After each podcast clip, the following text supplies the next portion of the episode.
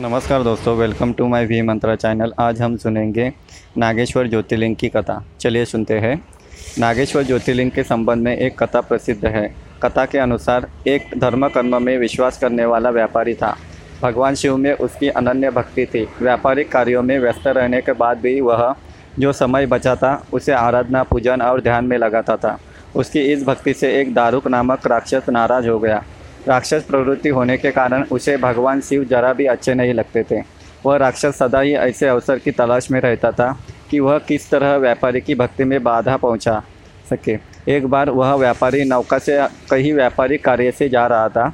उस राक्षस ने यह देख लिया और उसने अवसर पाकर नौका पर आक्रमण कर दिया और नौका के यात्रियों को राजधानी में ले जाकर कैद कर लिया। कैद में भी व्यापारी नित्य क्रम से भगवान शिव की पूजा में लगा रहता था। बंदी गृह में भी व्यापारी के शिव पूजन का समाचार जब उस राक्षस तक पहुँचा तो उसे बहुत बुरा लगा। वह क्रोध भाव में व्यापारी के पास करा, कारागार में पहुँचा। व्यापारी उस समय पूजा और ध्यान में मग्न था। राक्षस ने उस पर उसी मुद्रा में क्रोध करना प्रारंभ कर दिया।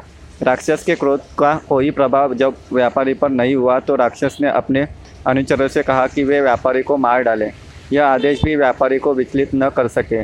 इस पर भी व्यापारी अपनी और अपने साथियों की मुक्ति के लिए भगवान शिव से प्रार्थना करने लगा। उसकी भक्ति से प्रसन्न होकर भगवान शिव उसी कारागार में एक ज्योतिर्लिंग रूप में प्रकट हुए और व्यापारी को पाशुपत अस्त्र स्वयं की रक्षा करने के लिए दे दिया।